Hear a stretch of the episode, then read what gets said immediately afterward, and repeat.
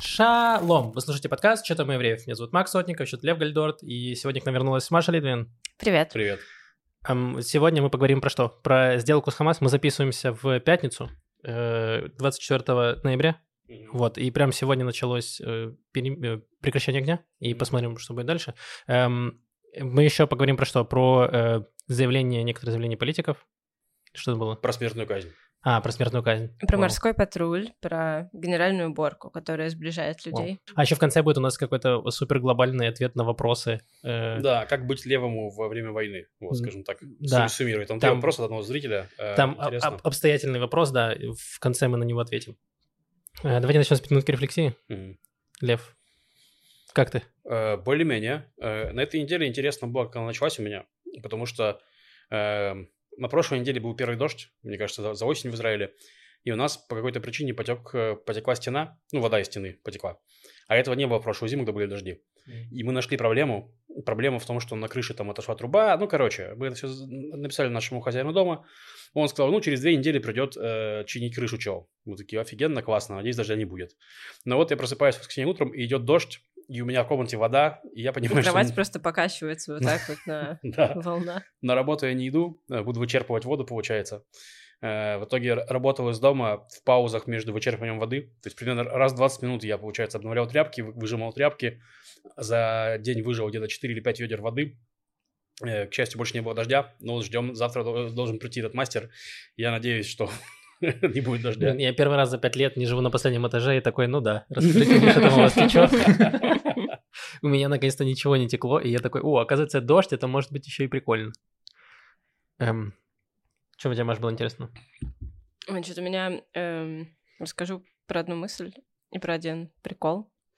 Эм, Мысль такая. Я думала о том, что как, э, как хорошо, как умно устроены все ритуалы горевания, переживания горя, да, потому что есть обычно 30 дней или 40 дней, потом происходит какое-то поминовение, и, ну, заканчивается траур обычно, или какая-то часть траура заканчивается. Эм, вот, и я думала, что действительно там 30-й день после начала войны я первый раз поплакала, прям, ну вот, от, эм, от души. Не так, что слезы подступают к глазам, прям вот э, рыдала. Вот, и 40 день тоже, ну, примерно где-то там начала какая-то возвращаться ну, какая-то способность строить планы дальше на жизнь, эм, какая-то какая-то жизнь, какая-то рутина, э, вот, и я говорила об этом с подругой, и я пыталась сформулировать, что же, что же это за такие 30-40 дней, потому что это не, не то, что закончилось горе, да, не закончилось горе, не закончилось горевание, закончился, может быть, ну, там, шок какой-то, вот, и она мне сказала, она эм, до улы смерти, э, сказала, что чтобы пережить горе, есть такая теория, нужно в нем провести год. Нужно в этом горе, в этом изменившемся мире провести все четыре сезона года. Все, ну как, посмотреть, как Мгм. в каком-то это- новом мире провести все... Летнее И горе, весну. горе в сарафане, да? Э, Да. мгм. Осеннее горе, получается, горе в калошах, так? Э, Да. Зимнее горе в валенках горе. Весеннее Ты в горе, какой горе стране живешь? под зонтиком. Э, В странной воде, в странной земле, в странной земле, в стране. Блин, общем, звучит, звучит все, очень... все два сезона звучит года, очень долго. которые есть в Израиле, да, нужно прожить. И тогда как бы ты переживаешь горе. Ну, Блин, а такая можно теория, быстрее, концепция. типа, смотреть, вот ты прожил э, денек в Эйлате, и потом на Голланы, и все, закончили. Спидран. Закончили Спидран- упражнение, да. Спидранер, Максим Спидранер. Да. Э, Максим, да в принципе можно. Никто не запрещает. Это как пасхальный спидран, да, когда там в 16.40 нельзя есть мучное в Иерусалиме, в 16.45, я не знаю, в Бершеве, ты такой по булочке везде. Э, Ладно, прикол такой, прикол такой, что я, меня застала сирена недавно в трамвае. Я, ну, прям не хотела, чтобы это произошло. Мне казалось, это очень тревожно. Это правда довольно тревожно. Я была в трамвае одна. Э, И понятно, что делать, когда сирена в автобусе, ты выходишь, двери открываются, вы все идете в дом. А рядом с Ракевет э, нет часто никаких домов. И есть забор.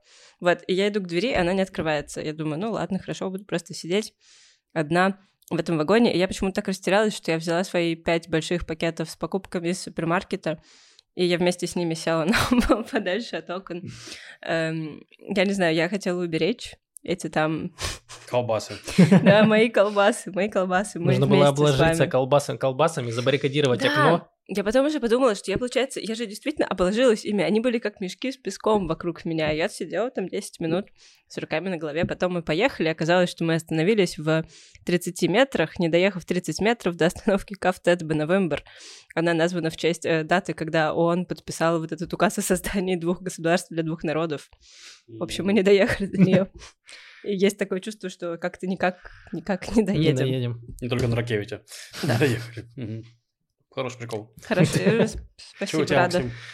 Э, Я, значит, э, тоже недавно, ну, можно сказать, немножко всплакнул. От, но это было, скорее всего, что-то хорошее. Значит, эм, знаете фильм «Скотт Пилигрим против всех» Эдгара Райта? И это, значит, фильм, основанный на, ну, на комиксе, по большому счету. Вот, и недавно э, вышел, вышло аниме э, «Скотт Пилигрим против всех». И я такой думаю, они просто, наверное, переделали, ну, фильм сделали в аниме. А там вернулись все те актеры, которые были, озвучили там Крис Эванс, все вот эти люди, они все озвучивали аниме, эти персонажи своих же. Вот, но прикольно в том, что я начал смотреть аниме, и она первая серия как в фильме, а потом там все идет вообще по-другому, и там начинается мета то есть они внутри аниме снимают фильм «Скотт Пилигрим всех», и там начинается вообще такое э, очень захватывающее. Я такой, вау, и там в последней серии уже начинается метавселенные, и я такой, блин, надо срочно пересмотреть фильм, чтобы, короче, там э, в конце аниме оно основывается на том, что, что в фильме происходило. Я такой, надо пересмотреть фильм. И я все это в один день. Я посмотрел э, аниме и фильм, и я такой, вау, это лучший день моей жизни. Просто я такое удовольствие получил. Максим, столько еще свободного времени. Э, Ну, это было выходной, мне кажется, это было в субботу или в пятницу, что-то такое. Э, И я прям такой, вау, это так потрясающе. Я такой, класс. Э, Это какой-то вот я прям такой целый день удовольствия я получил. Я как будто забыл вообще о том, что, что происходит, а потом такой, блин, завтра на работу. Какой отстой. Мгм. Все остальное было хорошо. В какой момент этого всего ты плакал? Э, Мне кажется, ближе к концу, там, где э, началась... Там, э, где нужно идти на работу. Каждую неделю, каждую неделю. Да, примерно так. Да, было хорошо. Э, Что, давай, э, анонс, у нас есть анонс один. А, это мой. Э, Вышел, вышел неделю-полторы назад новый эпизод подкаста «Левиафан». Предыдущий эпизод был про туалеты. Так вышло, мы обсудили уборные и их место в еврейской традиции, в мифах и указаниях о том, как вести жизнь. Блин, обычно Достойную. говорят, где твое место возле туалета, а здесь где место туалета возле тебя. Да, да. Блин, Да, это Интересно. мета-выпуск. Вот, а теперь мы выложили вторую часть этого выпуска. Она эм, посвящена демонам и чертям и сверхъестественным существам, которые обитают в уборной и, да, хотят как-то навредить тебе или, может быть, как-то тебе помочь, но чаще навредить. Это Да, там вот- есть это- про черта, который с огромным пенисом сидит на унитазе, да, так что рекомендую. Э, ровно одну мысль Лева запомнил. из- Могу рассказать про свое альтер Расскажи про мою альтер Э, Я, ну, смотрела, какие появляются новые комментарии к этому выпуску на Ютубе, и там, значит, появляется один, и там написано «Вау, потрясающий выпуск, спасибо про эти истории, замечательные истории про демонов с огромными членами, что они делают в туалете». Я думаю, блин, ну, э, 0,03% этого выпуска посвящено демонам с огромными пенисами и тому, что они делают в туалете, сидят. Эм, я присылаю этот скриншот Леве и говорю, вот смотри, наша аудитория. Он говорит, я должен тебе признаться, это мой рабочий аккаунт. Это я оставила этот... Это я оставила этот комментарий. Да. Мало того, Маш, ты не знаешь, что у меня еще один подкаст, где я записал про демона с огромным членом в туалете. В общем, Блин. э, я так скажу. То есть, если вас такие вещи интересуют, то вот такая реклама. там Если вас надо другие... тайм-код оставить. Там, там очень подробные тайм-коды. Я сделала вот такой лист Вау. тайм-кодов. эм, Отличная работа. свиток тайм-кодов. В общем, вот есть и другие истории. Есть математические какие-то приколы, есть э, эзотерические приколы, есть очень много всего. Можно его послушать на Ютубе, на, э, в других местах с подкастами. И будет третий выпуск. И вот этот выпуск, и следующий выпуск мы записали еще до войны. У меня уже есть анонс. Мы продолжаем выпускать наше вечернее шоу. Э, Пока все еще выходит не то, что я хочу, но я э, стараюсь, стараюсь, стараюсь как бы при- при- приближать это к тому, что я хочу. В четверг, в этот, у нас будет оно более на чистовик. То есть мы, будем, мы до этого снимали у нас на фактуре в зале на 15 человек. Э, ну и вот получалось то, то, что получалось. В следующий четверг мы снимаем в зале Бейта Софер. Это дом писателя в Тель-Авиве на Каплан 6. Там зал на человек 50, мне кажется, будет в сумме. Так что приходите нас поддержать. Э, билеты будут дешевые, в смысле, ну, мы это делаем пока не, пока не ради денег. Вот пока мы пытаемся сделать продукт. Вот. Э, должно быть повеселее, должно быть поинтереснее, чем э, в онлайне. Ну и, в общем-то, мы, мы постараемся учесть максимальное количество ошибок, которые у нас были. И должно получиться хорошее шоу. Так что вот приглашаю. Забавно, что ты сказал учесть, а не исправить. То есть он такой, ну, мы знаем, что, ну, вот это отстой, но мы и знали, что это отстой, спасибо. Так и есть. Да. Какие флешбеки в рабочий день. Главная новость, наверное, последних дней – это э, сделка с Хамас по прекращению огня и освобождению заложников. Значит, я сейчас прочитаю. По временному прекращению огня. Временное прекращение огня, да. Эм, значит, э, прекращение огня должно быть на 4 дня, начиная с сегодняшнего, с пятницы. И, значит, э, в течение этих четырех дней э, Хамас обещает освободить 53 заложника, это женщины и дети – и Израиль Израиль в, в ответ освободит э, в три раза больше, там 150 э, заключенных э, в тюрьмах, это э, женщины и несовершеннолетние, э, которые были замешаны там в попытках э, терактов или чего, но которые не привели к гибели. То есть они э, там где-то где кого-то ранили или, или попытались совершить теракт, но не было смертельного исхода. Э, значит, кроме того, эм, что еще? А, ну будет прекращение огня, будет поставлять гуманитарку в, э, в газу. Топливо. Топливо, да. И, э, ну, в, в целом какие-то такие штуки, то есть там уже дальше... Э, не будут летать разведывательные аппараты. Да, там, ну, там в, в какой 6 часов в день, определенно 6 часов в день э, Цахал обязался не пускать э, разведывательные беспилотники над Газой, над Южной Газой, вот. Как Хамас говорит, что это для того, чтобы они не разведали, где у них заложники сидят в таком духе. Mm. Окей. Okay. Um, Значит, эм, и тут, в, ну, в Израиле в самом э, неоднозначное отношение к этой сделке. Mm-hmm.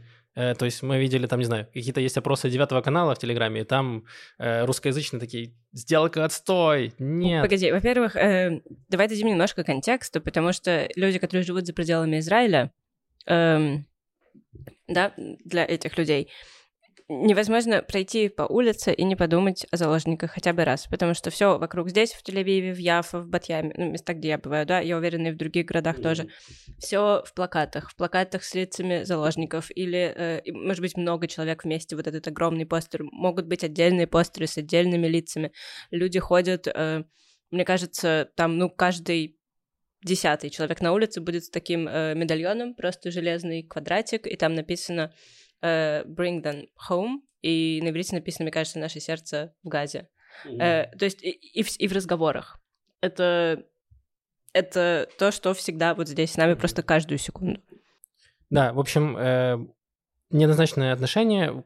Почему критикуют некоторые эту сделку? Потому что, значит, э, почему освобождают только женщин и детей, а что мы делаем с солдатами, и, э, которые остаются там, и почему мы должны, э, э, ну, типа, там, освобождать, освобождать террористов, то это уже в меньшей степени. Больше имеется в виду, что если вот это прекращение огня, оно сыграет на руку Хамас, который сможет там перегруппироваться, и проведение дальнейшей операции э, в Газе, оно будет сложнее, чем это сейчас происходит.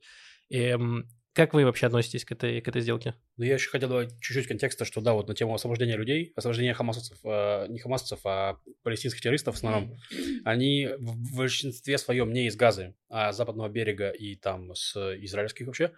И там сказано, что они вернутся домой. То есть их не будут куда-то освобождать куда-нибудь в Катар, их вернут да, в дома.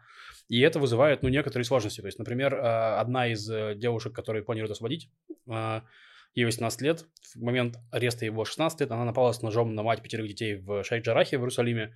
И, ну, соответственно, нанесла ей несколько ножевых э, на глазах детей. Э, мать выжила, девушку посадили, и вот сейчас ее отпустят, и она, по сути, вернется домой э, в тот же район, где она живет с этой матерью, э, который, на которую она напала.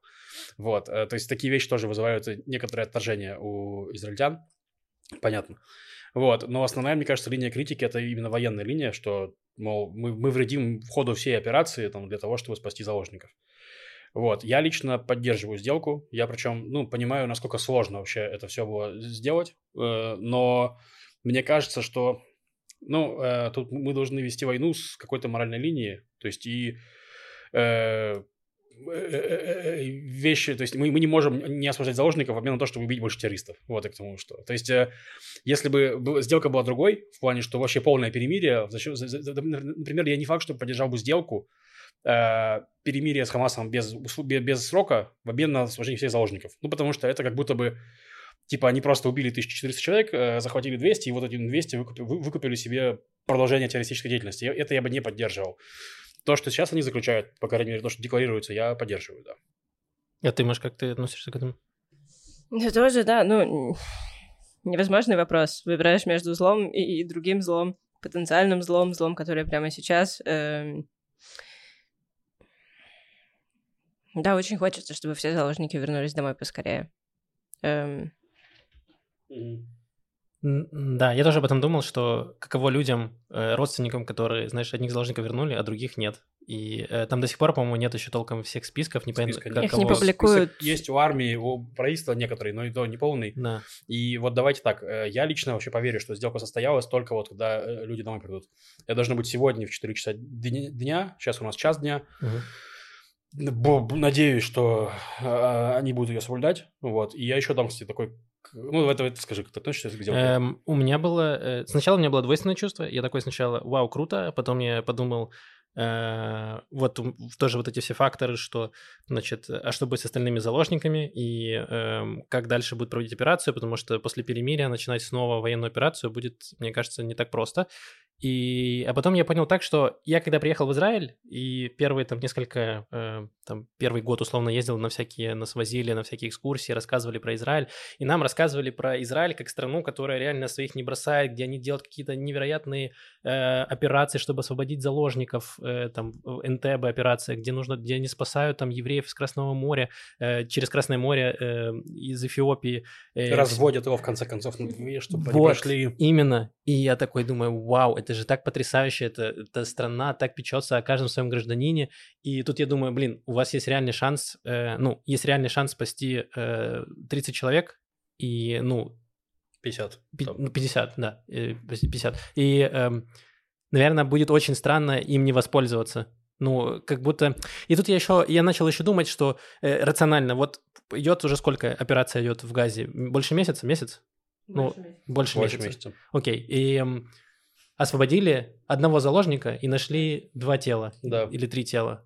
И э, как будто, ну, прям не, не очень результат. Ну, пока, в смысле, что не очень много получ... удалось освободить их. Чисто, да, действия и, армии. И здесь, да, и здесь получается, что можно, можно освободить сразу 50, и, ну, наверное, ну, я такой, немножко у меня начал какой-то пессимизм включаться в том плане, что, а может ли Израиль вообще в целом уничтожить Хамас, как это вначале говорило. То есть то, что говорил, что у них до войны было 40 тысяч человек, и этот анклав есть 2,5 миллиона враждебного населения. И как это вообще физически может происходить, я не знаю.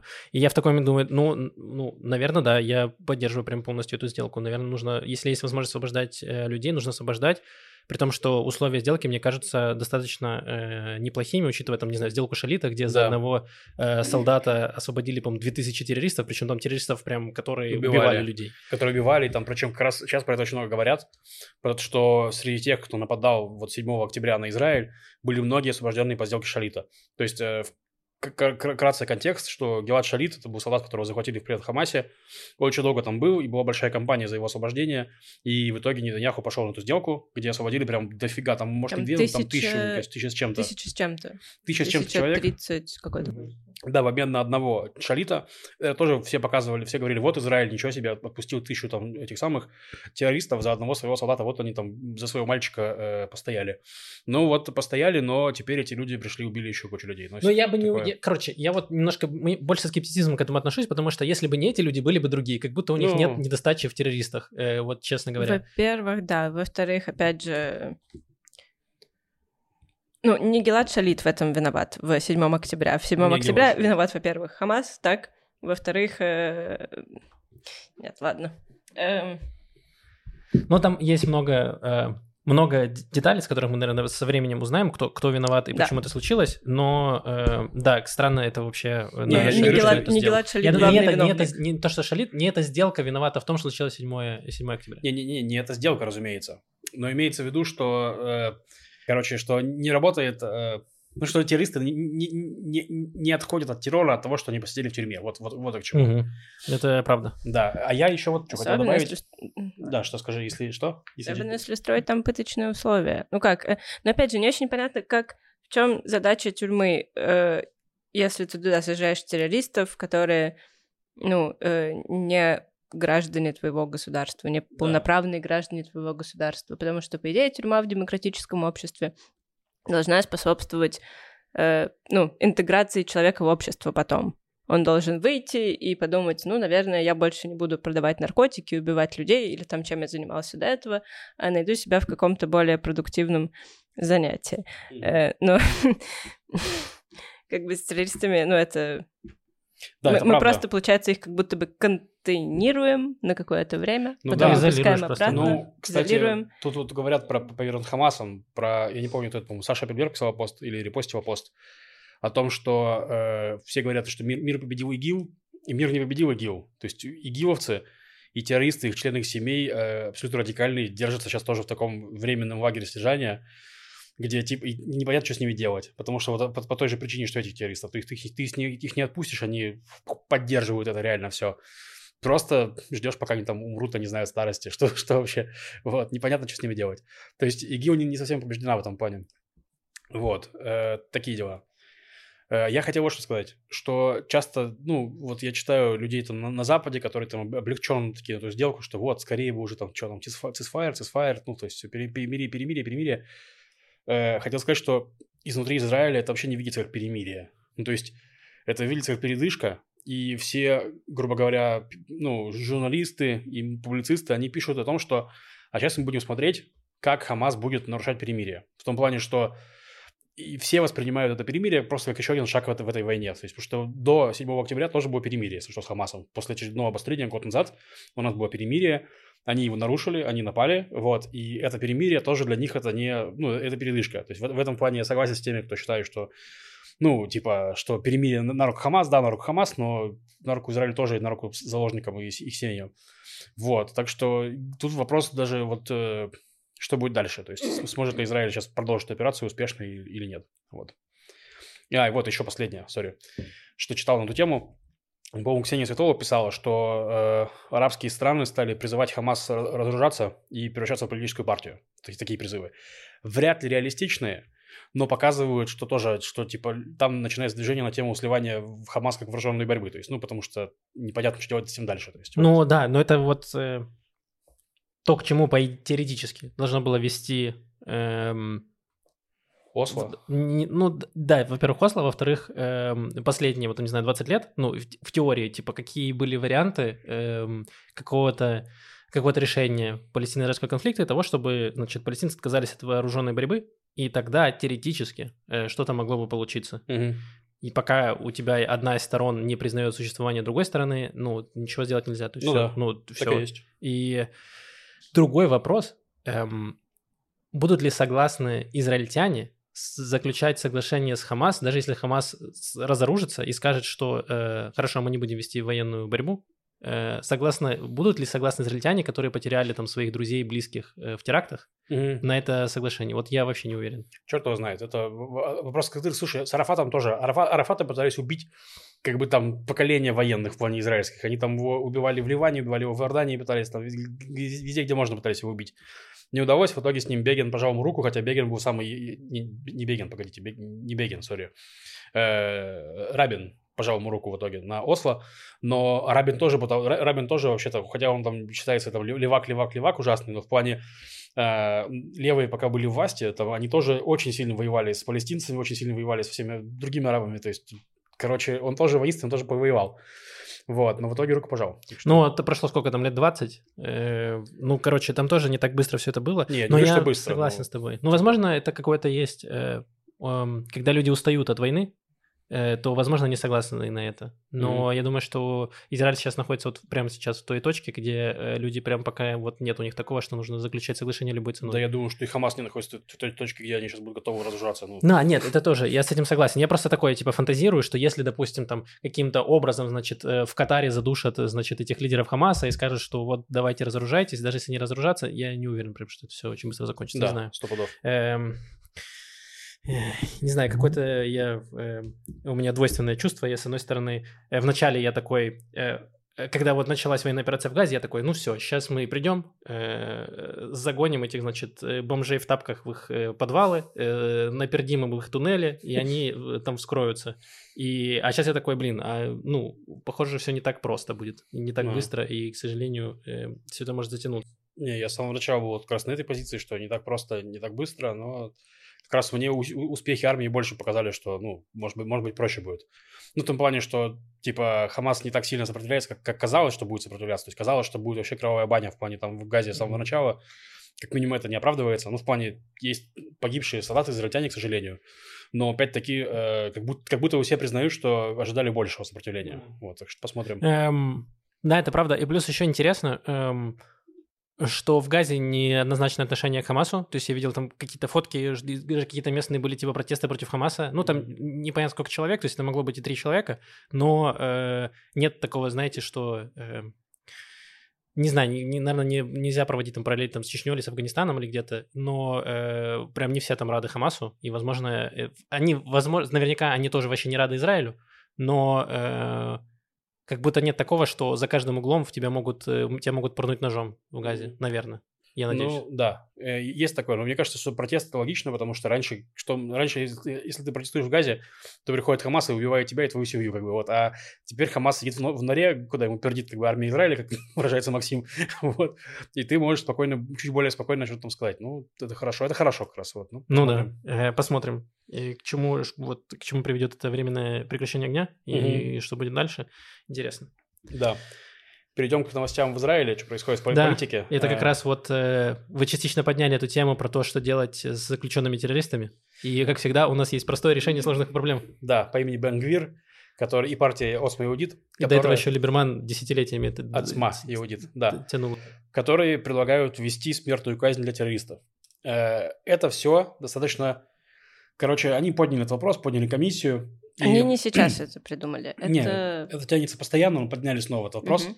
Подняли во время Нет, войны. подожди, мне кажется, что просто по- они его именно подняли или просто подошла очередь этого законопроекта? Н- Не уверен. Но как минимум, как минимум они могли его снять сейчас, они это не сделали. Но там все равно спикер-то еще выбирает проекты, которые рассматривает. То есть я думаю, что там как это был, какой-то договорняк был. Да, да. Э, Собственно говоря, мне кажется, что очень тупое обсуждение сейчас прямо, потому что прямо сейчас ничего не решает. Во-вторых, э, у нас уже есть закон о смертной казни, который применялся два раза э, для Эйхмана и для кого-то еще. Мгм. Там вот. Плюс есть всякие разные законы. Короче, на самом деле законодательная база для того, чтобы убивать э, условно террористов, она есть. Это, во- во-первых. То есть, ну, не нужно сейчас ни- ничего такого прям править. Не, ну нельзя же их убивать, типа, не знаю, ты вот задержал его для допроса и потом убил его. Ну, так нельзя. Так это и закон вроде не про это, как бы, все, все еще. Не, ну у тебя закон того, что ну, тебя судили, тебя как террориста, и потом, значит, смертная казнь. Да. Ну такого же нет Ну, закона. Не, не, ну сейчас все есть смертная казнь. То есть смертную казнь сейчас, по идее, могут назначить, но не назначают. То есть, ну, в плане, это не э, проблема законодательной базы, как бы скажем так.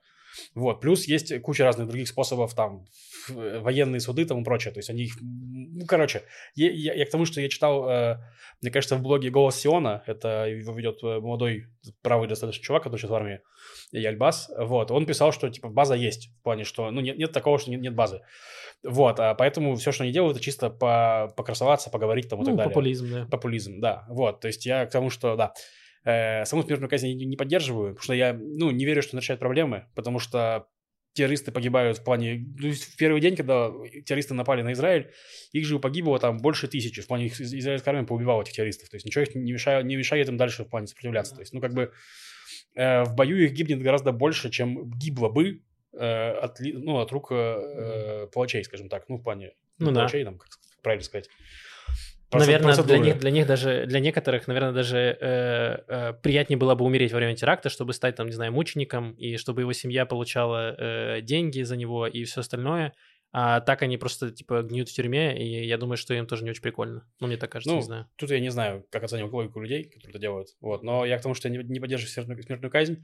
И там был достаточно за- забавный в, ну, в свете ситуации максимально забавный, конечно, момент, что один из депутатов от партии Оцма Иудит, э, Альмог Коэн, он, в общем, об- э, как ни странно, но жертв, э, члены семей заложников выступили с большой оппозицией против этого закона, против этого обсуждения. Я ну, в плане... Понять, кажется, Потому что э, это обсуждение происходило в то время, когда шло обсуждение сделки да, заложников. Да, заложников. Мне кажется, что да, если мы начнем э, убивать террористов, ну, типа, массово казнить их, то, э, наверное, э, Хамасу тоже не будет тогда э, заложников, не будет их э, держать живыми. Ну, да, там кажется, много или... измерений вообще, почему это плохая ну, идея. Да. Но, скажем так, и Альмок Коэн, э, он э, закусился с э, членом, ну, с, с, с, представителем семей похищенных, сказал ему, что у них нет мон- мон- монополии на горе, а, вот, что у меня тоже погибли, значит, друзья, поэтому я тоже могу горевать, поэтому я хочу убивать арабов, вот, ну, в таком духе. Такое было достаточно странное, стран, это, странное... Это, это, это он человек, которого, который так кричал в Кнессете, что его начало тошнить? Да, это он человек, который кричал в Кнессете. Но этот, но этот театр до сих пор не закрылся. Да. Его до сих пор тошнит? Вот, мало того, да, он его затошнило в Кнессете, а потом он еще пришел в студию 12 канала, где его начали правда спрашивать, э, ну, ему, ему предъявляли там журналисты, что, мол, ну, он тоже повторял эту позицию свою, что я потерял там 50 человек знакомых, 50 человек друзей, там, да, да, да, имею право на эмоции. Они говорят, да, но ты еще член КНС, и к тебе пришли э, люди, у которых сейчас похищенных, э, похищены... Которых можно спасти еще, кстати. Ну да, которых еще можно спасти, да, и как бы ну, у тебя тоже есть право на эмоции, но ты вот тогда ты должен был их держать. Вот. В общем, ему стало хреново в студии, его везли в больницу, но сейчас, к счастью, с ним все хорошо. Вот, кстати, партия Оцма Иудит, Э, она, тьма, Юдит, она единственная партия, которая проголосовала против э, сделки. сделки, да. То есть даже Бецалель Смотрич изначально выступал против сделки, тоже, тоже правый, ну, правая партия, религиозный сионизм. Но после обсуждения принял, ну, сказал, что да, хорошо, я, мы, мы теперь поддерживаем. Да, э, смотришь, пере, ну, типа, э, переосмыслил, э, от СМА Юдит нет. И забавно, э, ну, есть какая-то выборка, да, по русскоязычным израильтянам, э, которые, э, ну, достаточно серьезным преимуществом такие никакой сделки с террористами. Эм, я пытался как-то объяснить себе этот феномен и с чем это связано, не знаю. Э, ну, типа люди какие-то радикально настроены, и, возможно, у них нет как раз вот этой эмоциональной привязки у многих, что не их э, друзья сейчас находятся в плену, и они такие, ну, расхерячить этих террористов. Я думаю, что еще одна вещь есть, э, что, ну, пардон, мы все приехали из постсоветского пространства, где стоимость жизни и отношение к жизни отдельного гражданина было всегда так, такое себе. Ну да. И поэтому ты такой, да, давайте, пофигу, 200 человек, мочить их всех. То есть, ну, в плане... У нас вон погибло 1400, что там Да, да, да, что там эти 200. То есть вот нет этой безусловной, ну, не то, что нету, меньшей степени этой безусловной ценности жизни, и поэтому такое отношение. Вот. Ну, уже больше к забавным новостям. Э, мы рассказывали, мне кажется, в прошлом подкасте мы рассказывали про Илона Маска. Э, Максим, возможно, ты, мне кажется, немного. не рассказываешь про Илона Маска. А я, я рас... Короче, как-то несколько лет назад мне приснился сон, что я, значит, тусую в, в баре э, с какими-то друзьями, и туда приходит Илон Маск, и, и тогда я еще Илона Маска воспринимал как э, суперположительного персонажа, как э, чувака, который двигает прогресс э, в мире. И э, я тогда еще в универе учился, и э, Илон Маск меня спрашивает, типа, чем я делаю? Я говорю, вот учусь в универе. Он такой, а что ты будешь делать дальше? Типа, какой у тебя план на жизнь? И я просто просыпаюсь в холодном поту от того, что я не знаю, что я буду делать дальше, что я учусь в универе. Я учу арабистику. Да, и я учу, я, такой, господи, что я буду делать? Я такой, у меня же был какой-то план, когда я поступал, и я такой, я просто ночью, я такой, что я буду делать, господи? И потом я уже, я уже не помню, что я придумал. Я такой, все, Илон Маск, я придумал ответ. Э, подгружайся обратно. Обратно в сон, да. Да, обратно в сон. Эм, вот, сейчас Илон Маск уже, эм, э, уже другой человек. Вот. Но забавно, что, значит, от Илона Маска в Твиттере уходит очень много больших брендов, рекламодателей, э, потому что, значит, их рекламные посты э, очень часто э, появляются рядом с сообщениями всяких радикалов, фанатов теории сговора, антисемитов, ну, каких-то неонацистов, кого угодно, то есть очень странных персонажей, и, значит, большие бренды не хотят с этим ассоциироваться, и поэтому выводят, выводят свои деньги с, ну, с Твиттера, просто не хотят тратить на рекламу там.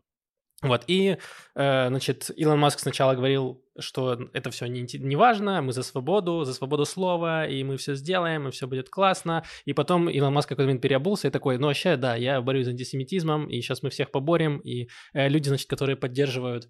Эм, эм, ну, которые поддерживают, там, не знаю, какие-то фашистские взгляды, значит, они все будут забанены. И вот Илон Маск уже перешел, значит, на следующую стадию эм, эм, или не, не то, что лечение. В смысле, э, он сказал, что у него друг еврей есть, и что? Нет, стадия? следующая стадия – это, конечно же, приехать в Израиль, чтобы поддержать народ Израиля. Значит, он должен скоро приехать, мне кажется, на следующей неделе, если я ничего не перепутал. Вот, он поедет, значит, в кибуцы, которые пострадали от атаки 7 октября. Вот, и, э, ну, значит, каким-то таким визитом, э, где будет, наверное, давать какие-то интервью и говорить, как, что терроризм — это плохо. И Да. что, пожалуйста, возвращайтесь обратно. Он, кстати, приезжал несколько лет назад, мне кажется, лет пять назад в Израиль. А, тоже там какие-то были бизнес-встречи. Я помню, что у меня какие-то знакомые, мне кажется, пошли в бар в Иерусалиме, а, и просто там, там был Илон Маск. Они такие, вау, ничего себе. Коктейльчики пил. Э, Да. Э, Хотел еще сказать, что да, что Илона Маска за него это реально два дня там между, между, то есть там просто был момент, что Брэндон, да, написал какая-то ассоциация, что мы уходим, вы задолбали. Там Илон Маск, там был триггер такой, что вот он, мы, кажется, рассказывали просто в прошлый раз, что чел написал э, вот эту теорию, заговора, значит, э, вот про белых, бел- белых супрематистов и евреев. Да, что я вот. поддержал, да. Да, Илон Маск написал you're absolutely right или что-то такое там вот в духе этих реплеев Дональда Трампа, типа bad, said, you are right, вот это все. Вот. True. True, да, вот это. И после этого, значит, чуваки написали, так, мы уходим, это какой-то бред полный, идите в жопу. Илон Маск написал, что мы готовим огромный жирный иск там ко всем, а потом такой, антисемитизм это плохо, мы осуждаем. Короче, ему там пояснили, видимо, что нельзя бороться иском с э, ветряными мельницами, я не знаю, там, с кем он там пытался. Но это, э, это э, когда популизм сталкивается с капитализмом. Это вот где-то вот, вот это произошло у Илона Маска, где он такой, да, я сейчас за свободу слова, смотрите, какой крутой, а потом такой, ой, ну что, деньги кончаются. Да, я еще поразился, на самом деле. Поразился. Э, Во-первых, был график э, посещаемости Твиттера, и там прям видно, как он начал терять в посещаемости. И там прям он э, сначала так потерял, а потом еще сильнее потерял. И мне чел написал, что он потерял сильнее, когда он переименовал его в X. Там же он был Twitter, а сейчас это X. И вот на моменте переименования в X прям много людей ушло. И я помню, что меня тоже там переименовали X, мне тоже было прям побуждение. Давайте, может, ну, уже хватит. Не хочу сидеть на X.com. Я так сижу на XXX.com, как, бы, как будто я понижаюсь в иксах. Мне не нравится. Вот. И еще что-то хотел сказать про Илона Маска, елки-палки. Р- Рекомендатели ушли, Илон Маск. Ладно, забей. Ладно, неважно. Да. Э, Я, я тоже, я, я хотел давно уже уйти куда-нибудь э, в условный Sky, но я зашел, а там очень мало людей. Да. И я, э, потому что даже был тред, где Лев с кем-то обсуждал, и я тоже написал комментарий, я попросил у Льва ссылку, где можно прочитать про этот OpenAI, и вот прошла неделя, и мне до сих пор не ответили. Ну, это потому что Лев. Отличная, отличная соцсеть, где тебе не отвечают. Ладно, но это пока еще в бета, возможно, станет получше. А, вот что я хотел про, Илона Маска последнее, что насколько, конечно, забавно, потому что не- недавно SpaceX проводил же э, запуск очень тяжелого космического корабля, который в итоге он там сгорел, но в смысле это, это все еще был успех, потому что он поднялся, там было 37 двигателей, просто какой-то огромный тяжелый тот самый полет на Марс, Старшип, там тяжелый Старшип. В смысле, никто и не ждал, что это будет успешный запуск. Это вот эти первые, да, тестовые запуски. Ну, это уже энный тестовый насколько... запуск. Ну, как- Второй? Может, Ну, второй, да, может, В второй, общем, не видимо, какие-то этапы этого э, теста, они сработали, и это уже хороший Да. Да, показатель. я читал просто э, отчетность, э, ну, не отчетность, точнее, лю- людей, которые следят за этим делом, они говорят, что успех. Просто м- многие СМИ вышли за кокью, типа, ну, ха-ха, сгорел. И люди писали, вы что, дебилы, что ли? Это просто огромный успех, это прям, ну, все супер. Вот, и просто нас- насколько Илон Маск перестал с этим ассоциироваться у меня. Вот просто Да. и Да. вообще ноль, ноль ассоциаций, то есть. Вот если бы чел просто меньше, меньше говорил, он, если бы он велся как Бенни Ганс, я говорю, был бы вообще потрясающе. Если бы он меньше писал э, в соцсетях и меньше ипотировал, э, было бы лучше. Хотя, с другой стороны, вот кто-то говорит, что за счет того, что он Маск ипотирует, вот э, эм, Тесла так дорого стоит. Э, Хотя, Ну, как будто бы он ипотировал до того, как Твиттер купил, как бы, то есть Ну тоже да. было, было, было лучше. да, возможно, да, он перегнул немного. Немного про экономику. Э, Во-первых, э, была новость про эм, проблемы с помощью для ашкелонцев. Это была Эм, очень дикая история. Да, в Ашкелоне история действительно дикая. Она заключается в том, что э, Ашкелон очень близко к Газе. Оттуда 30 секунд летят ракеты. Далеко не в каждом доме есть укрепленное помещение. И э, людям, которые там живут, им положена помощь в эвакуации в центр страны или куда-то еще. Э, вот. Но чтобы... Ну и многие, понятно, уже дав- давно эвакуировались сами или, возможно, получили э, с помощью от государства. Э, люди, которые живут Проблема в том, что чтобы получить эту помощь, э, нужно принести счет за воду, счет из счет за воду, э, который доказывает, где ты живешь. Самые незащищенные слои населения часто это э, пожилые люди, люди, пережившие Холокост, матери-одиночки, э, инвалиды. Они живут в квартирах-деленках. Когда-то это была трешка, ее разделили на три маленьких студии, и э, в таких квартирах обычно у тебя счета за воду и городской налог, они включены в то, что ты платишь хозяину, да, ну, никто не будет делить один счетчик на три. То есть никаких счетов завода у этих людей нет. Да, потому что по закону не, э, нелегально делить квартиры. Вот, поэтому всегда э, хозяева перестраховываются и не, не переоформляют э, коммуналку на других людей. И никаких, понятно, защищенных комнат у них тоже нет. У них всего одна комната, она не защищенная. И они ходят и жалуются во все места, и ничего им не положено. Э, Все им отвечают в Битохлюми и в других местах, что ну вот будет потом комиссия по специальным случаям, когда она будет непонятно. Причем, ну, часто такие ситуации, э, были такие ситуации, что сам владелец квартиры, он давно уже уехал, лендлорд, Мгм. и он еще получил эти деньги, которые там должны ему помочь эвакуироваться.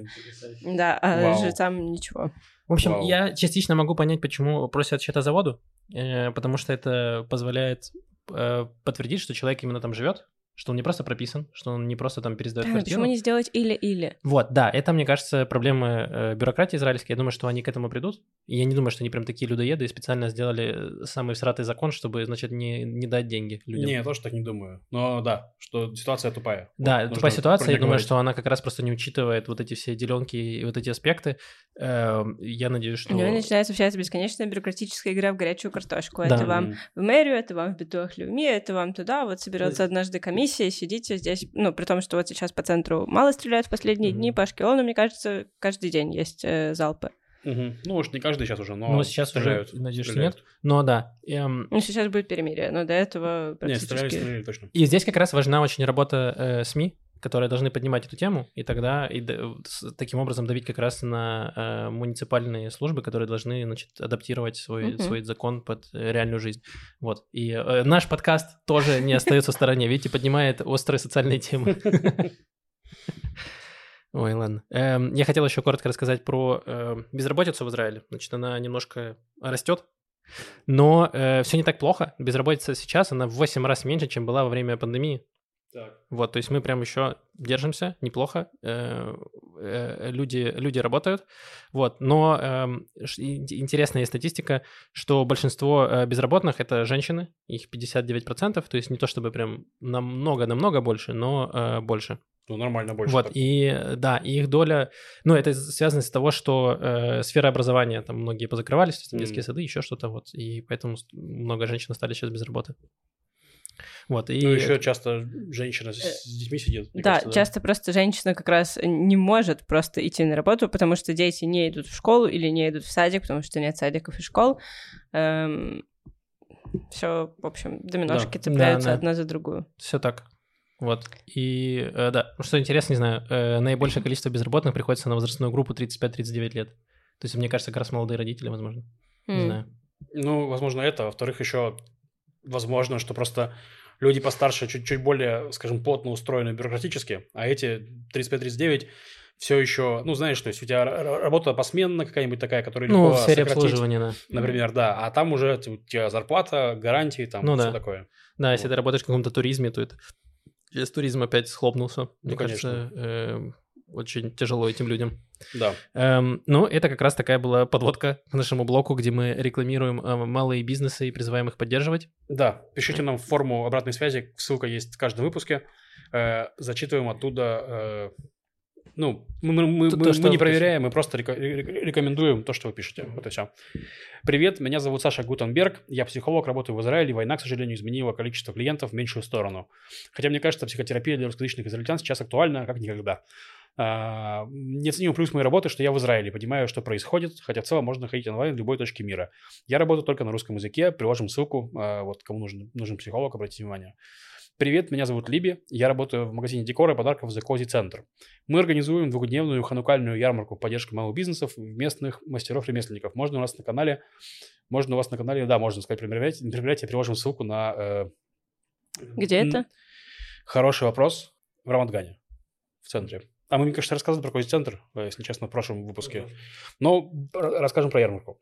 Так, э, хочу посо- посоветовать посетить ресторан грузинской кухни «Кенгуру» в центре Иерусалима. Домашняя атмосфера, некошерная еда – плюс. Вкуснейшие хачапури в Израиле сациви Львова и, конечно, чача. Блин, а почему грузинский ресторан называется кенгуру? Мне вот еще вопрос. Ну, возможно, он не определился. Потому хотя что, на потому что ты никогда не можешь доесть все эти порции огромные, тебе приходится просить все завернуть с собой, и ты берешь эти много коробочек себе, кладешь в свой, э, ну, вот Да, этот карман тебе- и прыгаешь А, тяжелыми блин. прыжками Я думал, домой. что может быть людям в комбинезонах скидка. Или ты никогда не можешь доесть то, что тебе наложили, Мгм. поэтому ты прыгаешь, чтобы еда Да. утряслась, А, и ты умно. едаешь. Неплохо. Вот. Но в любом случае интересно, да. Э, Так что да, нам, нам, в общем, поедете в ресторан. на- на- на- Напишите, как там. Да, мы, может, тоже съездим. Ребята, привет, оставляю заявку на размещение рекламы моего бизнеса, нуждаюсь в поддержке. Вау. Алекс Вичес, оператор и колорист из Геватайма. Могу выставить кадр, отснять пам- памятное не очень событие, интервью, красиво подкрасить ваш видос. Или даже кино. Э, Вот. И приложу ссылку на портфолио. Вот. Э, Привет, я Рома Бирман, фотограф из Хайфы. Снимаю мероприятия, портреты, контент для бизнеса. Мое портфолио по ссылке приложим замечательно. Привет, вот вам не совсем новый бизнес, но очень талантливая Лена. Она будет проводить мастер-класс в Тель-Авиве за донат, и часть пойдет армии. А, да, Лена, э, это будет мастер-класс по созданию своего магического берега. Вот, честно сказать, мне не очень релевантно, но если кому-то... Потому что у нужно- тебя уже есть магический оберег. Да, у меня есть осьминог из Икеи. Ты М. про него? А ты, а ты про что? Ладно. Осьминог из Икеи не защитил тебя от потопа. Ты подумай, возможно... У него есть Подумай, демон, подумай. у него есть демон с большим пенисом, который ждет его в туалете. Вот он- у него- Это его защитный берег. Все так. Это тоже не оберег. Ребята, вы в магии не очень хорошо понимаете, сходите на семинар. Хорошо. Вот. И если кому-то нужны услуги Метапеллет э, в Хайфе- Сиделки. да, получается, в, насколько я понимаю, э, так, это в Хайфе, да? Да, В Хайфе. То есть наша слушательница Ирина, э, приложим ссылку, при- при- приложим С большим телефон. опытом э, ухода за пожилыми людьми. Мгм. Да, вот, приложим ссылку, да, все. Спасибо большое. Если вы воспользовались, во- воспользовались бизнесом по нашей указке, во-первых, говорите, что вы пришли от нас, это приятно. Во-вторых, пишите ваши, ну, если все прошло успешно, то пишите. Если вы бизнес, то пишите, сколько пришло. Ну, короче, нам, нам очень интересно, что происходит. Э, Да, все так. И вот если вы... Если узнаете, почему кенгуру, тоже, пожалуйста, Да, напишите. пожалуйста, да. Да, если э, вы хотите, чтобы ваш, мы рассказали про ваш э, малый бизнес, то пишите нам в, в обратную связь, ссылка есть в описании к подкасту. Так, еще есть одна мемная новость. Э, Я много раз рассказывал про Роджера Уотерса, это бывший басист э, группы Pink Floyd, который, э, ну, абсолютно попаянный, максимально на теме антисемитизма и любви к России. Эм, вот, и он, ну, он прям ненавидит Израиль всеми фибрами своей души и поддерживает Палестину, естественно, поддерживает борьбу Хамаса, всяких террористов различных. Вот, и, значит, он должен был выступать, уже выступил, концерт уже состоялся, он должен был выступать в Аргентине. И, значит, э, и э, израильские организации всякие, и не только израильские, они, естественно, пишут всем, кто организует концерт Роджера Уотерса, и говорят, типа, ну, зачем вы пускаете вообще нациста, фашиста какого-то, э, в- даете ему трибуну, ди- даете проводить ему концерты, и было несколько раз, что, допустим, в Германии его концерт отменили, то есть э, удается иногда срывать его концерты, и в этот раз, значит, э, аргентинцы, аргентинская организация, которая э, делает концерт, они, значит, сделали так, что они решили, что концерт состоится, но э, все доходы от э, выступления пойдут израильтянам, жертвам палестинского террора. Мне кажется, это достаточно мемно, что э, Роджер Уолтерс своим, э, э, своим творчеством э, помогает израильтянам в борьбе с палестинцами. Я, если честно, не уверен, что это такая уж хорошая новость, так чисто как человек, который организует концерты. То есть, э, скорее всего, Уотерс получил свой гонорар, а люди, которые привозили его, они свои деньги отдали э, ну, еврейские страны. Ну, тоже правда. То есть, это как представляешь, и вот э, в Израиле отменили концерт Руслана Сабурова, Ра- Ра- господи, Руслана, господи, ну, Нурлана Сабурова, да, я уже второй раз называю Русланом в этом подкасте. Короче, Нурлана Сабурова отменили, э, да, а и прикинь, его бы не отменили, он бы вышел, всех бы рассмешил, забрал свой гонорар, что обычно где-то 70% от прибыли получается, да, а то и 80%, и уехал бы. А орг такой, ну ладно, хорошо, мои копейки я отдам. Там. Ну да, То тоже есть правда. это Ну, такое. мне кажется, что еще очень сильно зависит от э, условий. То есть, возможно, если бы они могли отменить концерт, они бы отменили. То есть без э, выплаты компенсации. Возможно, Не, Уотерс ну- наученный, он такой, я без предоплаты не поеду. Э, не знаю. Ну, э, короче, я поэтому говорю, что это скорее больше мемная история, чисто Да, поржать. Чисто Э, поугарать, да, согласен. э, ничего, да, э, ничего сверх из этого нет, но теперь можно троллить э, Уолтерса этим, Мгм. мне кажется. Ну давай, Максим, просто пиши ему комментарий в Твиттере. Он Безумный человек. Ладно, Маш, какие у тебя есть новости? Э, так, есть несколько новостей. Я начну как-то так, не знаю, почему так выходит, начинаю с новостей про похороны. Э, да. В общем, э, ЗАКА — это НКО, организация, которая собирается, которая занимается собиранием и опознаванием тел погибших. Э, они сказали, что они захоронят некоторое количество автомобилей, э, принадлежащих тем, кто погиб 7 октября, потому что в иудейской традиции очень важно, чтобы человек был похоронен максимально целиком, э, чтобы все части, ну то есть почему часто идет э, такой торг за то, чтобы из, ну, из той же газы вернули тела погибших солдат, Э, потому что очень важно похоронить э, человека согласно традиции. Вот, и эти машины, в которых людей расстреливали, которые потом сгорали, они часто в таком состоянии, э, что невозможно, ну как, невозможно понять, э, не осталось ли, не осталось ли в машине, не остались ли в машине часть тел. Э, Вот, поэтому машины будут захоронены, я так понимаю, по Иудейской традиции. По иудейской традиции. Да. Блин, какая машина кошерная. Интересно. Да там уже. Можно на каком, э, каком участке кладбища будут хранить машины? Ладно. Ауч. Так, я... Хорошо, теперь давайте жизнеутверждающая новость. Эм, Очень большое количество докторов и э, медперсонала, сестер, братьев, парамедиков э, выразили желание приехать в Израиль. 12 тысяч человек, из них 7 тысяч э, именно докторов. Вот, Это не и- евреи. Э, Многие из них евреи, А. но не все. Э, Примерно половина волонтеров они из Америки, и в основном остальные из европейских Они э, посмотрели стран. на ковбоев и такие, «М, мы тоже хотим. Но они давно, как я понимаю, изъявили желание. Вот сейчас приехали 150 первых докторов.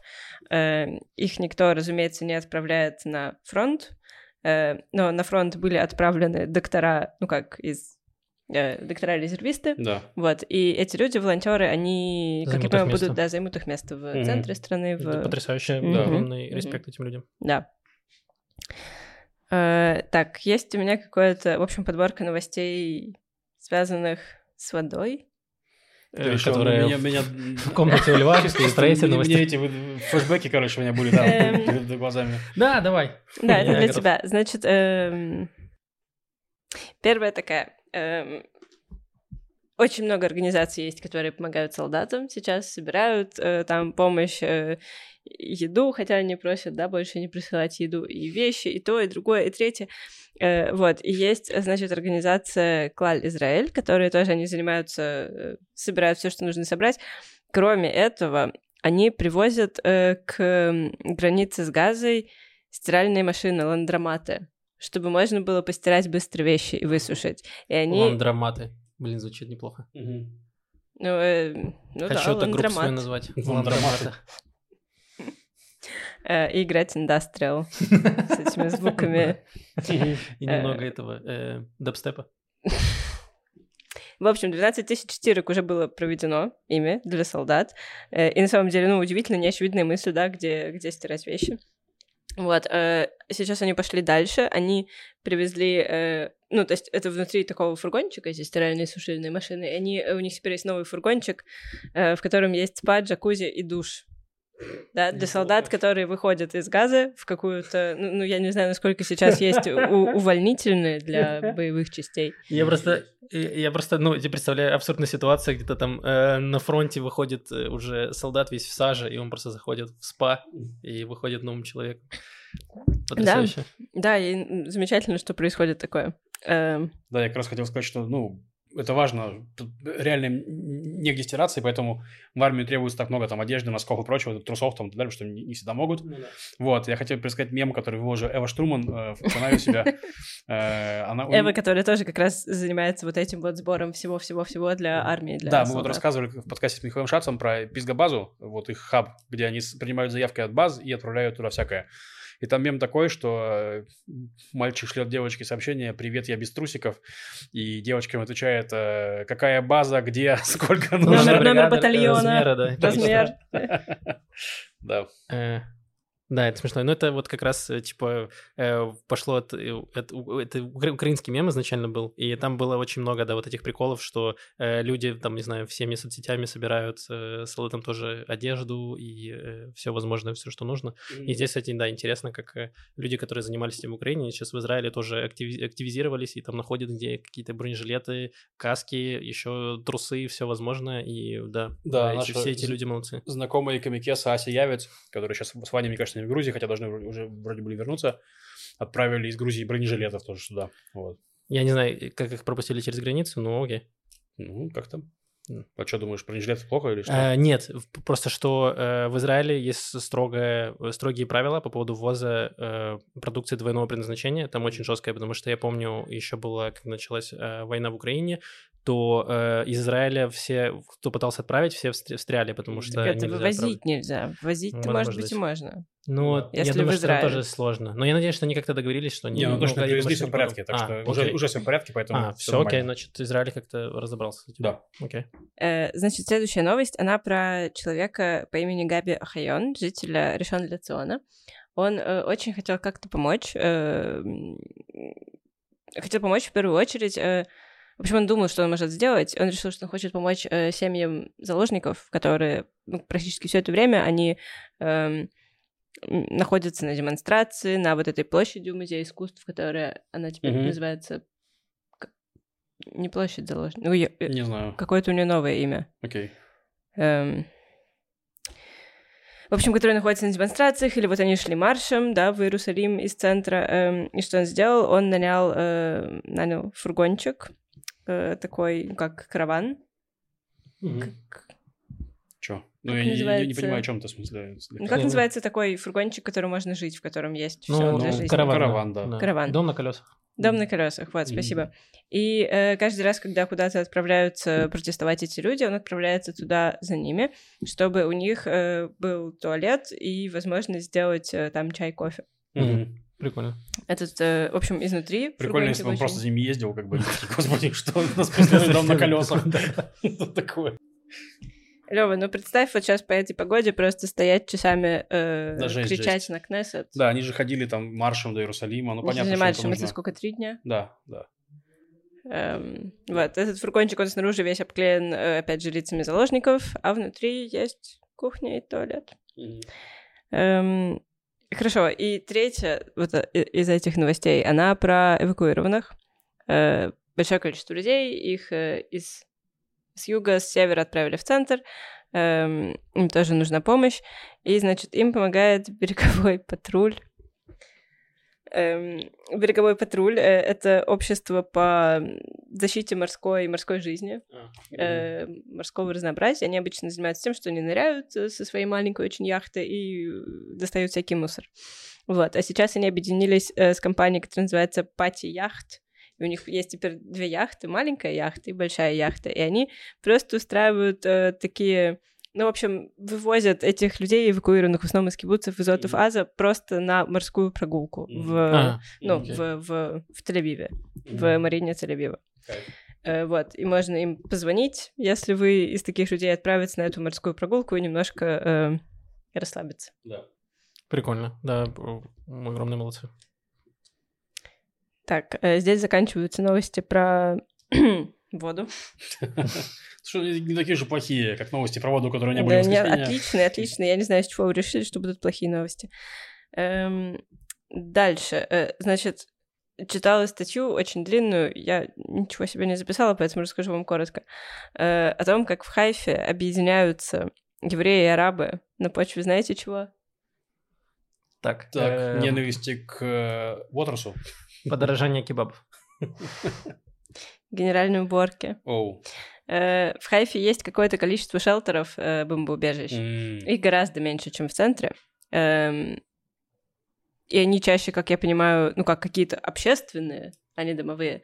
А домовые, если были какие-то подвалы, то их просто последние сколько, 20 лет, очень давно не было в Хайфе со Да. Второй Ливанской. Да, мне кажется. Почти 20 лет. Э, В них просто складывали все, все, все, все, все на свете, что можно было сложить. И э, там очень трогательная история. Это на Times of Israel э, репортаж.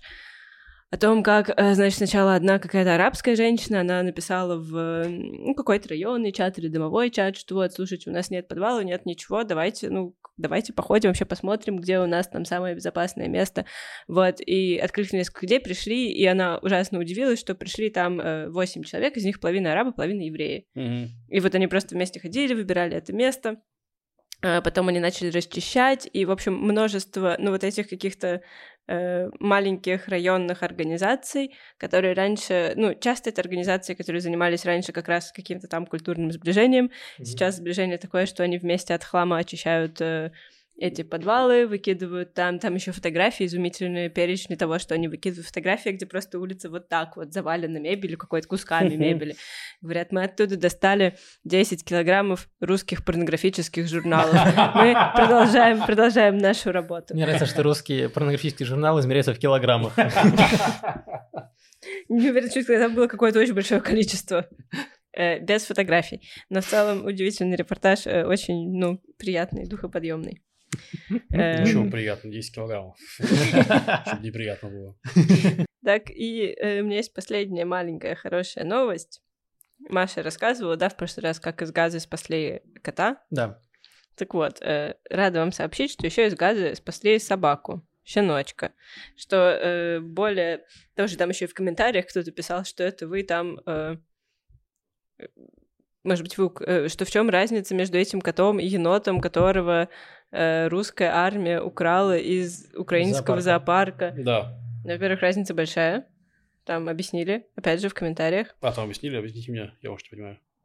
Ну, одно дело взять из зоопарка, который функционирует, А, ну другое дело другое- бездомного ну да, забрать. справедливо. Да, хорошо, логично, да. Эм, вот, а что касается собаки, тут еще, ну как, эм, очень мало собак в целом в, В Газе, в Газе, Вообще, да, в да. арабских, ну и даже в Израиле, в арабских деревнях. да. Собака считается нечистым животным в исламе, и часто, ну, собаки Да, получают. мусульмане не фанаты собак чаще всего. Мусульмане не фанат собак, вот. И, и здесь они нашли э, собаку, и это щеночек, и у него был очень растерянный вид, и они его забрали с собой. Как Э, и у всех нас. И у всех нас Да, растерянный вид да, да. Кто бы да. нас забрал с собой? Да, в квартиру, в Тель-Авивскую квартиру своих родителей, да. Его назвали э, Бебер, Бебер. Бибер? Нет, Бебер. Я не понимаю, что это слово. Это похоже на э, глагол «пить» в испанском. В испанском? Ну, там есть что-то, это бебе, биби, это что-то про принятие алкоголя. Не знаю. Не- в не романских знаток языках романской группы. Не знаток испанского. Ладно, напишите нам в комментариях, если вы знаете, э, Э, что это значит. Да. B-E-B-E-R. Такое имя. Бебер. Не знаю. Все еще думаю, что это э, честь Бибера. Э, в общем, щеночек, щеночек спасен. Кайф. Такая новость. Все, я в целом.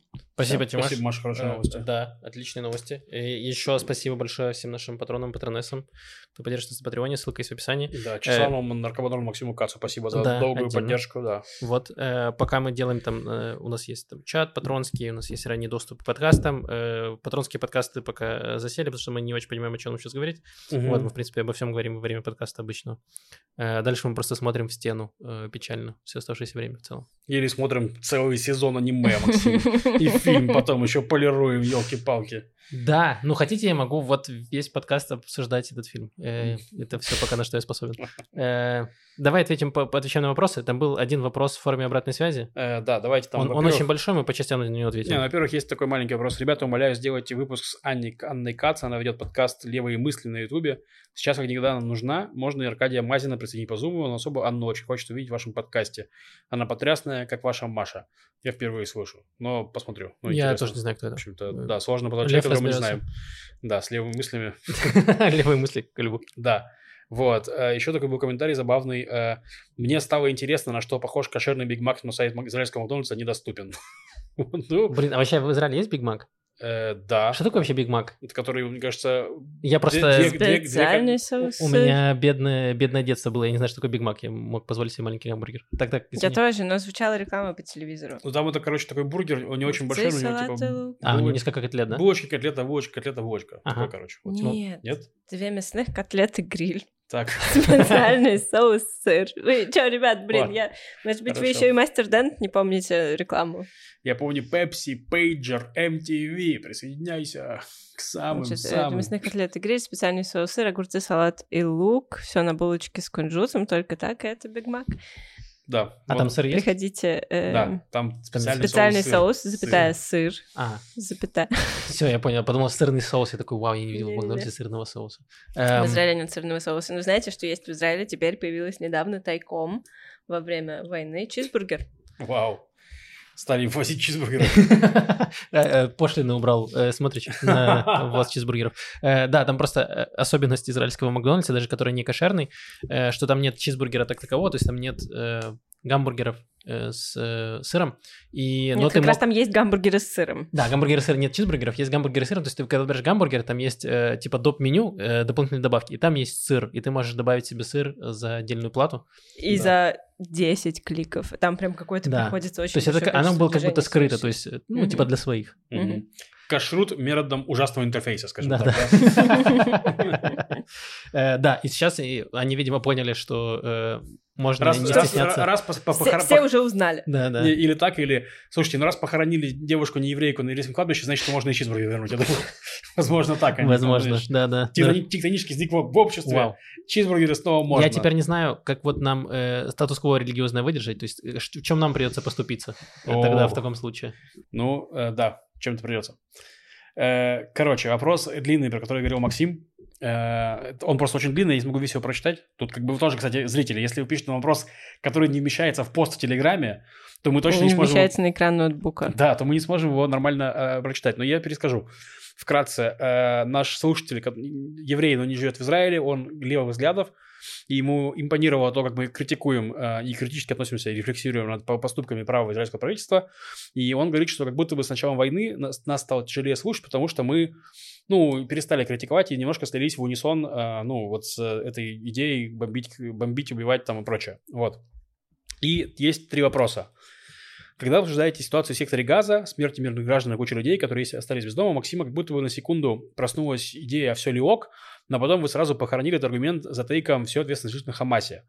Но есть ли какой-то предел у этой логики? Вот. э, Э, давай я как э, э, э, э, главный левак этого подкаста. эм, Ответ, ну, наверное, какой-то предел есть. Очень сложно. Это все очень какие-то абстрактные величины. То есть нельзя сказать, что, значит, Израиль, э, поскольку мы меняем э, заложников к террористам 3 к 1, значит, э, э, мы можем э, уничтожить какое-то количество, точное количество людей, и если больше, то это уже перегиб. Эм, нет, есть такой, да, термин, как, э, э, как сопутствующие жертвы во время войны. Э, то есть, к сожалению, нет такой войны, где бы не, не гибло мирное население. Это все очень сложно, очень сложно это все обсуждать, и я полностью согласен. э, Очень отвратительно смотреть кадры. То есть израильские СМИ почти этого не постят, того, что происходит в Газе. И иногда я некоторые там телеграм-каналы захожу, которые не э, израильские, и там показывается, что происходит там с, с людьми в Газе, и это ужасные, типа, ужасные истории, ужасные кадры, где э, там под домами э, разрушенными лежат люди. Это все очень тяжело на все это смотреть.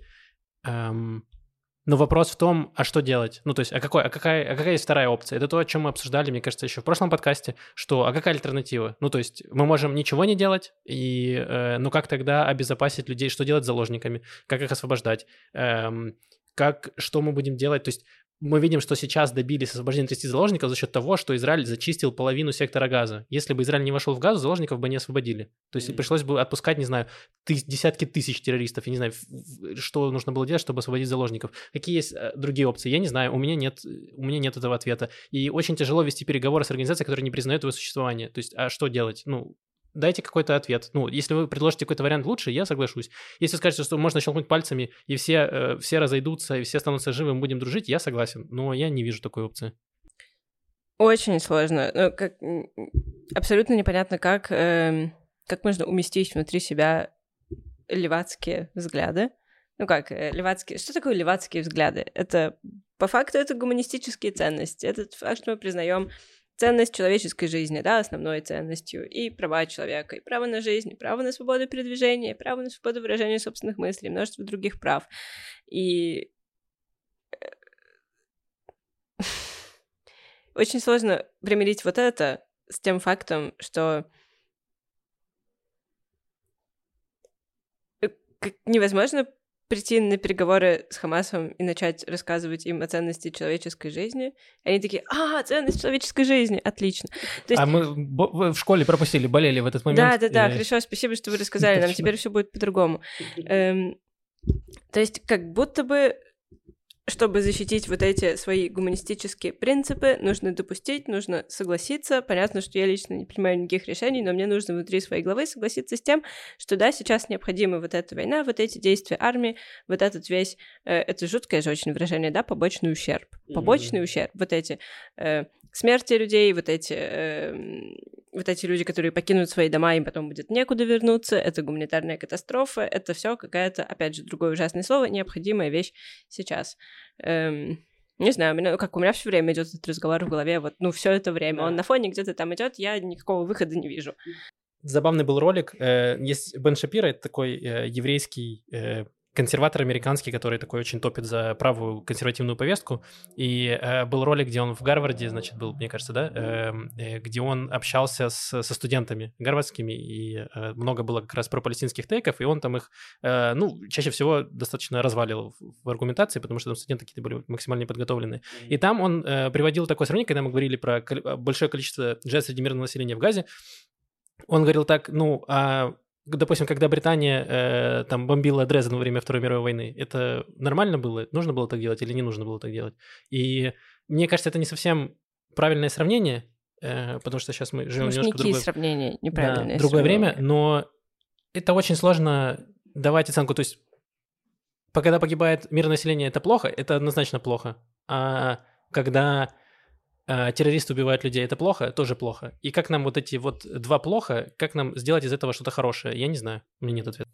Я еще хотел добавить, что есть такая вещь, как парадокс толерантности. То есть, что можно ли быть толерантным к нетолерантным. То есть, если ты хочешь пытаться жить в мире, где ты принимаешь там всех, хочешь там всех обнять, ну, и не то, что всех обнять, но, грубо говоря, ты уважаешь право каждого жить, э, как он хочет, но если человек хочет, чтобы ты не жил, как ты, вот как, как вот так, то есть он не толерантен к твоей этой общей концепции, то можешь ли ты распространять на него свою толерантность? То есть вот это такая же история, как с Хамас. То есть, типа, mm-hmm. они хотят нас убить, они это говорят, они это декларируют, они это делают. Вот. То есть, и мы находимся в такой ситуации, что мы не можем, вот особенно мы пытались в плане Израиля как страна, пытался с ними ужиться. То есть вот в плане каждое перемирие, каждое там прекращение огня после агрессии, это была попытка ужиться вот в этой ситуации, что человек абсолютно не, не признает твое существование, ну, ты думаешь, он изменится. То есть вот в таком духе. И они показывают, что они не изменились, только стало хуже. Это первое. Вот, дальше у меня такая логика идет, что э, вот, э, ну, есть иде... поле идей, когда вы рассуждаете о том, что хорошо, что плохо и так далее. Вот, а есть реальная жизнь, когда террорист приходит и убивает бабушек в Ашкелоне, вот прямо вот у тебя в соседнем городе, очень близко к тебя. Вот, и это максимально, ты, ты из поля идеи просто врываешься в реальную жизнь, где тебе нужно обороняться от террориста. То есть, условно говоря, если вы против, э, ну, если вы пацифист, вы против драк, но вас начинают бить на улице, ну, по непонятным причинам, вот, то у вас два выбора, вы будете драться или убежите, ну, или вас убьют, как бы, ну, три варианта, да. И вот мы сейчас в этой ситуации там удеремся, и я нет такого, что я прям стал ура, ура-патриотом, который поддерживает лю- любые действия армии. Нет, конечно. Но, э, условно говоря, а, армейский ответ в этой ситуации, мне кажется, абсолютно легитимен. И вот мы с Женей э, разбирали как раз-таки, насколько война, которую развязал Хамас, является э, справедливой и получается, что не является справедливой. Вот, а ситуация в Хамас, в смысле, Цахау, получается сейчас в справедливой войне, то есть мы сейчас ведем справедливую войну, сейчас. Вот, и э, мы находимся в ней, то есть, и поэтому я, мне нормально, я понимаю, что то, что происходит на войне, ну, происходит на войне, война была, воен, военный ответ легитимен. То, то, что вы говорите про всегда ли, всегда ли возможна логика, нет, не всегда, там как раз в тексте есть пример, что а если бы Израиль сбросил на газу ядерную бомбу, то это было бы, ну, тоже... Э, да, был бы это виной Хамаса. Я думаю, что э, нет. Ну, в плане, это не было бы виной Хамаса. Потому что ядерная бомба никак не помогает нам спасти заложников. Да, это абсолютно асимметрично, абсолютно непонятно вообще, к чему это, как это. Ну, то есть, это, это, это, это, это нет. Но в текущей ситуации я пока все, все нормально.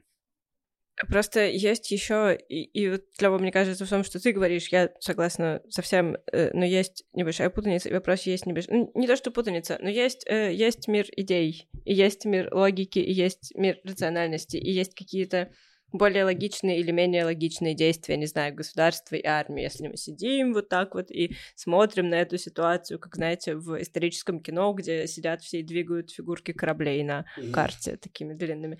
Эм, но есть плоскость эмоций, есть плоскость эмоций, в которой просто сидишь и последние уже почти два месяца просто кричишь внутри себя на одной ноте. Ну, как, ну... Эм, и, и, понятно, очень сложно вести вот этот рациональный, логический разговор, потому что вмешивается эмоциональное. И очень сложно вести чисто эмоциональный разговор, потому что там, там разговора-то никакого не получается, там просто, ну, кошмар какой-то происходит. Может, эм. я перескажу, э, смешной случай был вчера. Э, э, у меня, э, получается, э, дом, у меня параллельно еще другой дом стоит. И я захожу в, в ванную, у меня было открытое окно, и я слышал, как мужик в соседнем доме разговаривал. И он, значит, такое кричал, типа, «Ксения, Ксения, послушай меня, эти мусульмане, они же хотят всех нас убить, а? Ты не понимаешь, что ты не говоришь, какую-то чепуху». И я представлял, что он общается с Ксенией Светловой, пытается пытается объяснить ситуацию с правой точки зрения. Вот было, смешно. Дальше, второй вопрос. Обсуждение, обсуждение, обсуждение антисемитизма в мире для меня звучали как-то странно. Да, это обстоявшаяся проблема, но как будто воспоминания о Шуа чересчур драматизируют эту проблему. Мне не кажется, что, что текущий момент такая-то такая исключительно ужасная черта в отношении к евреям. Кажется, исламофобия в западном мире распространяется намного больше, и расизм в США. Э, а когда это был прислан вопрос? Ну, неделю назад. Недели две назад, может быть. После неделю. Махачкалы. Да, Мне кажется, да, после, после, да, после, после, после Махачкалы, но до корабля. Да. Да, окей. Э, я считаю, что, во-первых, ну, мне сложно... А мы про корабль вообще не рассказали. Ну ладно, ну, это ну, такая да. новость, она была на прошлой неделе. Да. Короче, мне кажется, что, про, если говорить про этот вопрос, э, ну, э, во Франции пырнули женщину, нарисовали свастику на двери. Это первое. Э, второе, то, что, ну, погробы происходят вот в Махачкале и в европейских странах, и в кампусах там э, видео, где чуваки просто идет еврей, который не связан с Израилем, просто еврейский студент, они на него нападают и окружают, и начинают на него орать, как бы, то есть, ну, вот это происходит. Да, вот. это забавно, когда говорят, что, э, значит, антиизраильская оппозиция это не антисемитизм, но при этом почему-то херачат евреев, ну, да. которые, ну, чаще всего даже не граждане Израиля. Вот, э, сравнивать, что хуже, это, ну, то есть исламофобия действует не так. Исламофобия действует в плане более институционально. То есть в духе, что сейчас победила партия там в Голландии, э, правая, где чувак... Ну, слушай, я, давай я тут с тобой не соглашусь, потому что э, мусульмане... Э, я просто этот вопрос еще изучал, еще э, то, что связано было с э, мусульманами в Америке после 11 сентября терактов, mm-hmm. когда э, били, там, не знаю, школьников да. били мусульманских, когда э, делали погромы их там культурных центров, это все mm-hmm. было, и в каких-то местах я думаю, что это все еще происходит, просто это вне нашей повестки, потому что мы другие новости читаем, и я уверен, что это есть, но тут нужно нужно еще ну, какую-то пропорцию проводить, потому что э, сколько мусульман в мире? Миллион, миллиард чем-то, и евреев там сто раз меньше, ну, поэтому понятно, что анти из мусульманских-то штук, наверное, их будет больше, просто потому что мусульман больше. Ну да. Мне кажется, что еще можно какие-то такие параллели проводить. Да, еще вот я хотел такую историю маленькую рассказать, что вот у нас, я когда в Ульпане был, у нас была француженка, ну, еврейская француженка, которая переехала в Израиль, потому что, говорит, я, мне, честно говоря, нравилось во Франции, но вот я ходил, у меня ожерелье со звездой Давида, и, ну, на меня постоянно и в метро, и везде было очень сложно разойти. На меня кричали, оскорбляли и так далее. Ну, и стало прям неприятно находиться, поэтому я переехала сюда. Вот. Э, насколько это вот, ну, нормально, что вы можете быть евреем, вот как вы говорите, не так страшно, ну, ничего страшного.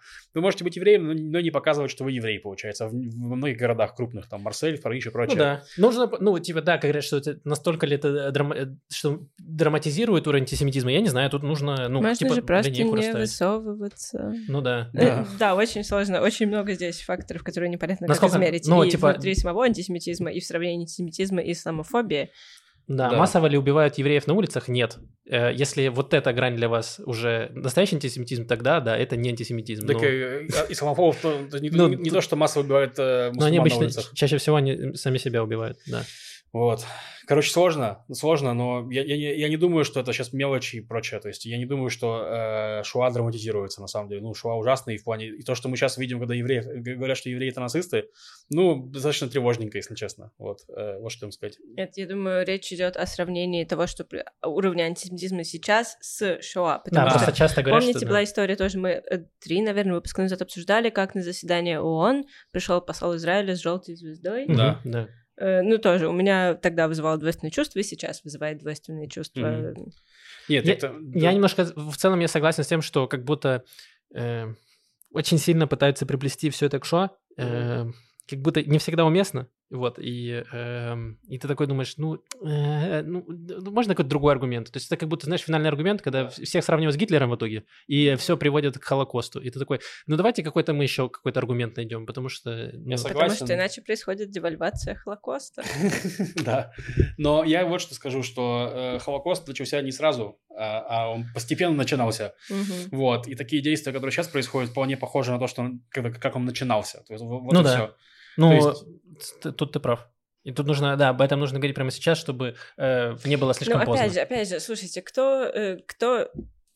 Максим Жабко нам говорил, да, что любая историческая аналогия — это плохая историческая правда. аналогия. Потому что если мы говорим про события, которые вели к Шоа, мы говорим о том, что происходило конкретно все таки в Германии. Да. Потому что везде был антисемитизм, но только в Германии он начал становиться все более и более институционализированным, и все сильнее и сильнее сжимались эти Да. сжимательные штуки. И многие евреи не уезжали до самого конца, и все казалось, что все нормально, нормально, нормально. Мгм. И нет сейчас какой-то конкретной страны, в которой такое происходит. Есть эм, очень Отдельные республики. размазанный, размазанный такой grassroots антисемитизм во многих местах. Ну да. Ну. Э, так, и последняя вещь. Э, слова про вот леваки европейские, европейские леваки тупые применяют, применяют шаблон колони- колониализма на все. Мне показались странными. Конкретно слов про колониализм я не видел, но скорее что-то про. И опять же, непонятно применение, применение ли это слово, но это проблема именно выраженная идея в словах. Какая-то проблема существует. Короче, очень пространно написанный вопрос. Ну, я думаю, что э, э, я тут готов поспорить, потому что э, многие э, европейские левые, они как раз считают э, государство Израиль, ну, во-первых, государство апартеида это раз, а во-вторых, что, да, евреи, которые приехали сюда, они э, колониалисты, потому что они, значит, скупили землю у э, бедных э, мусульман, арабов, хотя скупили они не у них, а у их э, э, феодалов, которые были вообще не бедные. Э, но, да, что вот, значит, приехали богатые евро- европейские С евреи. какого, с какого момента мы начинаем отсчет истории этих мест? Ну, да. Короче, я хочу сказать, что просто мне кажется, что спор неуместен, потому что вы не видели, а мы видели. В плане, потому что я видел призывы про деколоновать Израиль, вот вся, вся эта история про деколонизацию, дек- деколонизацию была с самого начала. Деканализация проходит успешно в Да, целом в да. Израиле очень часто, Да. к сожалению. Да, 7 Эм. числа были, этот еще твит был знаменитый, как вы думаете, будет выглядеть деколонизация, типа vibes, э, tweets, what, ну вот так она выглядит. Вот, э, то есть те к тому, что это, это деколониальный дискурс, примененный к Израилю, был постоянно, и еще раз вкратце, почему он ошибочен, потому что в Израиле 60% людей живут не те, кто приехали из Европы туда, а те, кого выгнали из арабских стран после этого самого, то есть что Мгм. это такое? Как, Им как- некуда ехать. да. Э, Очень хороший есть для тех, кто слушает подкасты на иврите, очень хороший есть выпуск подкаста Мифлагета Махшавод недавний, э, где как раз говорится о том, почему левая мысль в, ну, на Западе вот пришла к этому. Эм, я его сейчас не смогу кратко пересказать, но там вот одна, одна концепция интересная э, про то, что очень часто, особенно когда это доходит до уровня лозунгов на демонстрациях, она упрощается, э, то есть речь идет, скажем, о, ну, вот этой идее интерсекциональности, когда М. мы смотрим всюду на отношения между угнетенным и угнетателем, властные отношения, что там вот ты белый мужчина, я белая женщина, ты больше угнетатель, я больше угнетенная, но вместе с тем, не знаю, там э, я родилась в крупном городе, ты родилась в маленьком городе, я родилась э, в России, ты то есть вот есть все эти отношения между нами, эм, кто больше угнетатель, кто больше угнетенный, и они влияют на ну, в целом, ну как, в целом, эта теория, эта линза, эта оптика не хуже, чем все прочее. Она неплохо описывает отношения между людьми и между какими-то обществами, не знаю, как между странами. Тут уже я э, эм, никогда этим не занималась. Вот. Но когда, чем больше ты упрощаешь, э, чем больше ты упрощаешь эту теорию, тем хуже она работает. Чем больше ты, когда ты просто смотришь на отношения, тем более на отношения такие сложные, как арабо-израильский конфликт, который, ну, правда, вот что я, что все, кого я знаю, чем дольше люди здесь живут и пытаются в этом разобраться, тем больше они говорят, в этом невозможно разобраться. Эм, и когда ты пытаешься просто сказать, э, просто посмотреть на две стороны очень сложного и запутанного конфликта и сказать, вот это сильный, вот это слабый, мы будем поддерживать слабого, ну, ты выглядишь как дурак часто. Такая мысль. Да. Ну что же, мы ответили, мы постарались ответить на этот очень длинный вопрос.